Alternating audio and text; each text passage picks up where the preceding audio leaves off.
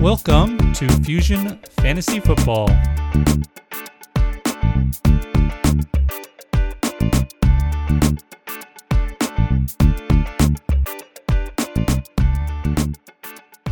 right, welcome everybody. It's Josh, Fusion Fantasy Football, on Twitter at FusionFFB. I have no idea how I'm ever going to introduce any of these. I just go and words come out of my mouth, and I'm not even good at words. So this is all it is. All right, guys, it's week 11 next week tonight. I should probably hit the button. Welcome to next week tonight. Now, last week I tried to do a lot of trades for you, and so I'm kind of traded out. Uh, so this week I mostly have some streamers for you, and then a couple players, uh, a few players that I just want to do a roster check, just make sure they're owned. One of them is even a streamer, so we'll go over that right now. Not much else to talk about. Um, we're getting to that time of year where it just kind of is what it is. You can make some moves, go after the guys you think are going to be good. I talked about the ones I liked last week, and that's about it. It comes down to having the players that are playing well and making the right start decisions. And so it's not uh, as much waivers going on anymore, unless it's like, you know, injury or Kalen Ballage or something like that. Oh my goodness. All right. So, first of all, who is on bye in week 11? It's not, this is one of the weeks that kind of got changed up because the Dolphins and the Jets were originally set to have their bye week this week. They do not. It is just the Bills, the Bears, the Giants, and the Niners. So be aware, know who you want to get. Now, for quarterback, if you for some reason, I mean, there's not a lot of great quarterbacks other than Josh Allen uh, that is on bye here. So I don't know, maybe injury, but you should probably go get Alex Smith if you think you might need somebody. He, I think, is the best Washington quarterback, and he's finally getting a chance to start now when I think he's honestly of the three options they had coming into the year, he was the best one. I know they wanted to see what Haskins had, but Alex Smith playing Cincinnati, they give up the uh, seventh most quarterback points. And if these don't match up, by the way, I'm going off of the last five weeks, the previous five weeks or games. Um, so if Cincinnati isn't seventh most points to quarterback for the season, that's why I'm going last five games. When you get to this part of the season, we're into enough games that that first month doesn't really count. And so we need to be uh, up to date with our points against, and I'm trying to do that. For running back, uh, Perine is possibly out there. They are on bye this week, uh, week 10. And so in week 11, they play the Chargers, give up the fifth most running back points. He's also a roster check player. He makes sure he's owned. They even said some things about how they want to try and get him more involved. He's looked pretty decent. So just make sure you stash him now if you think you might have some running backs on bye, which there's a decent number of running back options that are on bye with these teams out.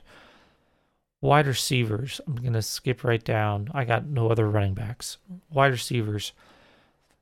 Las Vegas is playing Kansas City again. Now, if you remember, uh, the Raiders pulled off the upset last time they played in division. And I kind of like Henry Ruggs. And there's not much of a, you know, a matchup or points against reason here. It's just, I think it's going to be a bit of a big game. And I think Kansas City is most susceptible to kind of a deep middle threat like Ruggs can do. And uh, if he gets kind of a deep crossing route, he could take it. I expect it to be maybe not high scoring, but these offenses are really going to be pushing each other. And so that's why, again, go for the explosive player. Meanwhile, another big matchup we have New Orleans at Atlanta. And Marquez Callaway is back in. Didn't get involved much last week, but it was kind of a weird game to begin with, so I'm not going to read into it much. Atlanta's given up the third most wide receiver points. And on the other side, you have Atlanta. On the Atlanta Falcons, we have Olamide Zaccheaus.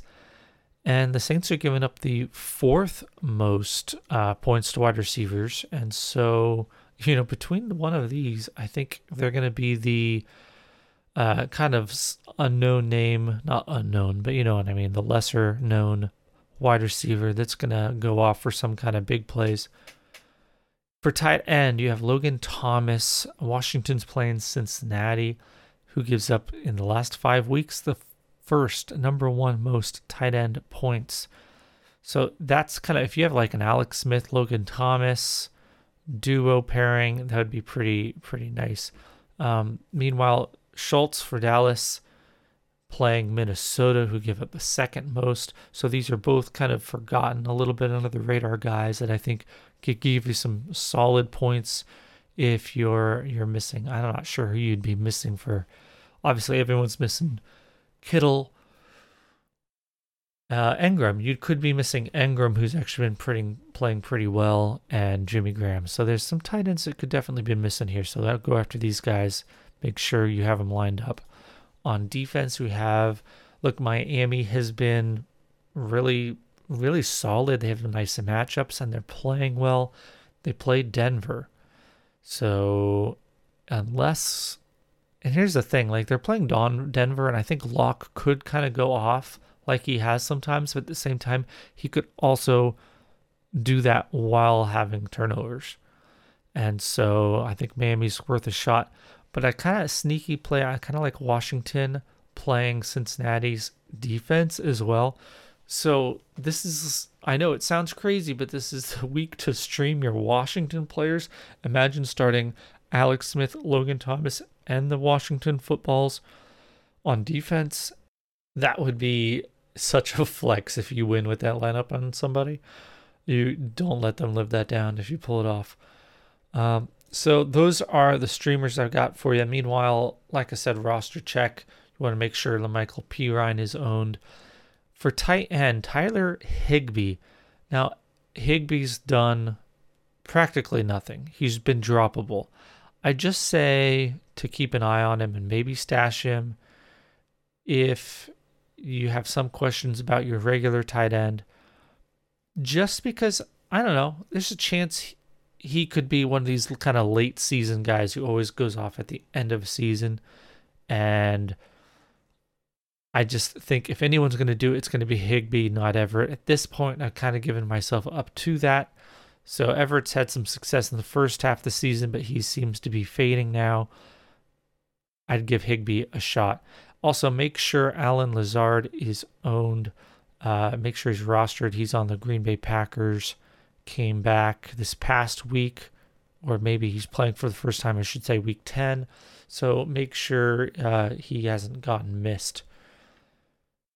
Guys, I've got a short one for you this week. My goodness, I I don't have a lot. I could go off on my tangent rant about people trying to dunk on robust RB like Davis Mattek uh, because they think that you should have been taking wide receivers in the middle rounds, which is, of course, exactly what Robust RB said as well. Um, I don't know. Look, we all knew the optimal strategy in drafting was to pound these running backs. We all knew that there was a decent chance that they were going to get injured.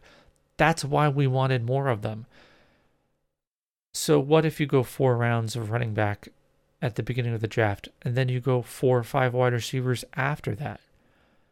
I don't get what the problem is and why you think that's not optimal. I'm picking up Keenan Allen, Tyler Lockett, right? I, and I'm waiting on tight end. I'm getting Jonnu Smith, that kind of thing. I just don't get why just the difference of whether you took a running back in the third round or a wide receiver in the third round is the difference between zero running back and robust running back. That doesn't make any sense. You're literally making an argument to take running back first because the drop off in points from the early running backs to the mid round running backs is far, far more like a good four points, five points on average. Instead of the wide receivers, the drop off from the like second round down to the third, fourth, fifth round is barely a point. Barely a point. Yes, the total points is more. We know this. This wide receivers are going to score more points uh, this season when so many running backs are injured. When you look at it, just averages across the position. But you got to look at per games. You got to look, and there's a lot more to it. And I don't know. A lot of people are trying to say. I think Anthony Amico was brought up as a an example because he's doing really well in Scott Fish Bowl. Meanwhile, my team not doing well in Scott Fish Bowl. I would argue it's about the players you picked. And I picked Zach Ertz early, and that did not go well. So of course, you know, of of course, it's not going to look good. Um, meanwhile, my my Todd Gurley actually is helping me out a good bit, and the, the the wide receivers that I grabbed in the middle rounds are the ones helping me out. Of course, that's all I grabbed was running back, wide receivers in the middle round. But my point is, even though he his teams are doing really well, and I know other teams that are doing really well in Scott Fish Bowl, and they went running back early. So really, that comes down to who landed on the magic combination of good players who didn't get hurt. I mean, really, that's what it is this season. So if you picked the right running backs that haven't gotten majorly hurt and missed a lot of time, then you can do all right for yourself. If you have a, a, a DK Metcalf, right, Keenan Allen, and these guys in the fourth, fifth rounds, then you're doing well. It's it's really as simple as that, and I think to try and boil it down to positional averages instead of really just looking at the specific players, I think it's missing the point. And this is coming from someone who, before the season, had it all graphed out about average points per position, per all round, and all this stuff. Yeah, absolutely. Because before the season, we don't have anything to go on. We don't know which players are going to be good. But now, looking back, we can see which ones are. The robust running back teams that grabbed early running back and then went wide receiver and then got the same exact late running backs that the zero running back teams were getting are in very likely just as good a situation, if not better. But there's just probably not as many of them because a lot of those teams probably paid up too early for quarterback, for tight end. Uh, they maybe went after one wide receiver early, which they can no longer really claim to be robust RB. Maybe that was Michael Thomas and it didn't really work out for him, right? There's too many variables now to try and boil this down to to prop yourself up and say that your strategy was so much better than the other strategy just because you decided to take a wide receiver in the third round instead of a running back. And that's literally the difference. That's the balancing point. That's the balancing point is just whether or not you took a running back or a wide receiver in the third and that's supposedly going to decide whether you had the absolute best strategy or the absolute worst. What you took in the third, that's going to decide that? I don't think so. I'm not buying it. All right, there. We got chipped to 15 minutes um, of filler. Be sure to follow, subscribe on Twitter at FusionFFB. Uh, we got a couple more of these weeks. Then we got to hit Thanksgiving, and then we're going to move completely over to just like the sit starts. We're not going to just be doing streamers. We're actually going to talk like, you know, normal starters and assuming that you have good teams and talk about players that you'll be debating between flexing or sitting. Um, obvious players that you're going to want to start just because they're a big name, but maybe you don't, right? I mean, I would have won a championship one year if I just played Robbie Anderson instead of a beat up Keenan Allen, right? It's those kind of things sounded crazy to do, but if you did them, you'd win. and there's signs. It's not crazy. There's actual data, information, and reasons to do it. We just have to get over our fear. And so, those are the kind of things I'm going to be talking about after we get through Thanksgiving. So, I've got at least one more next week tonight here for you. I'll try to get more streamers for you, more players to make sure you're adding, and maybe some more trades next week. Didn't have any of those this week. Thanks for listening, guys. Check in. Uh, let me know if there's anything in particular you're looking forward to or would would be helpful from me after that Thanksgiving, other than what I've already said. I'm interested. I'm up for it. Any topic, any conversation.